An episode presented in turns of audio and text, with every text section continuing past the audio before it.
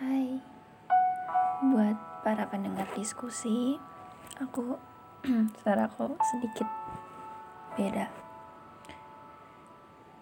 Jadi 2020 udah mencapai di titik di mana semua akan berakhir.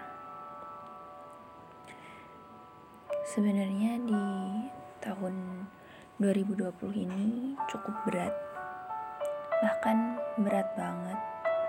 Dan gak nyangka aja kayak sampai secepat ini sampai udah mau berakhir sampai harus kehilangan orang-orang terdekat sampai harus kehilangan waktu buat bareng temen-temen. Bahkan jadi jarang keluar jadi ruang gerak kita itu jadi terbatas. Tapi di tahun 2020 ini menurut aku pribadi justru melatih mental kita buat jadi lebih kuat. Karena dari awal kan mulai libur itu di bulan Maret itu setelah ulang tahun temen aku dan itu juga hari di mana aku sama temen aku itu kayak terakhir kumpul bareng karena setelah di akhir Maret itu udah mulai libur dan April udah nggak masuk ke sekolah aku jadi ngabisin waktu sama almarhum ibu. Jadi saat itu nggak tahu apakah itu permintaan terakhir beliau atau emang beliau udah ngerasa dan gue juga udah ngerasa saatnya gue deket untuk terakhir kalinya. Karena saat itu ibu aku bilang di masa-masa kayak gini jangan sering-sering keluar. Karena kita nggak bakalan kita bakalan nggak tahu apa yang kita bawa apakah kita membawa virus dari luar ataupun kita bisa meresikukan menularkan. Dan saat itu gue ngabisin waktu sama almarhum ibu aku dan gue juga terbatas buat ketemu sama teman-teman saat itu sebenarnya teman teman-teman gue itu ngajakin kayak ketemu bareng. Tapi saat itu gue benar-benar nolak. Tanpa ada rasa apa pun. Kayak enggak ya enggak. Jadi kita saat itu enggak keluar. Dan gue ngabisin waktu bikin suatu masakan sama almarhum ibu. Dan beruntung gue bisa ngabisin waktu bareng beliau. Dan sampai pada akhirnya beliau benar-benar pergi. Setelah itu gue mulai harus bangkit dari keterpurukan.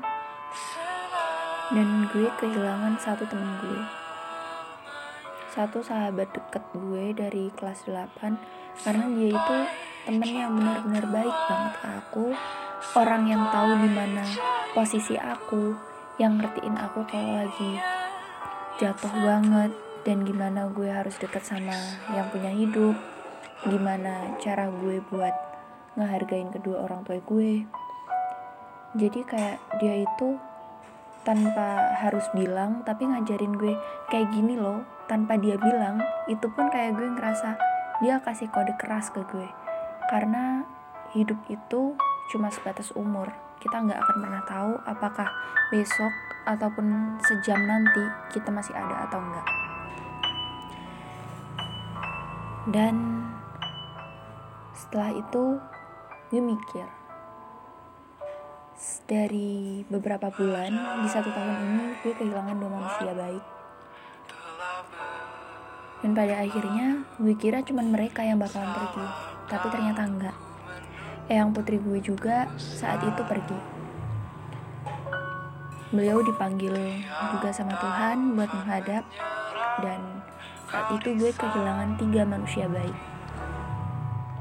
Gue sebenarnya sedih, sakit, dan kayak ini adalah titik terendah gue di tahun 2020 tapi kalau kita terlalu terhanyut sama rasa sakit itu kita nggak akan pernah tahu hal pelajaran apa yang bakalan kita dapat. Dan gue cuma mau kasih bilang buat temen-temen semua buat dekat sama keluarga buat dekat sama temen buat dekat sama orang-orang tersayang. Tapi satu hal jangan pernah lupa sama keluarga sama Tuhan dan juga teman-teman baik kalian.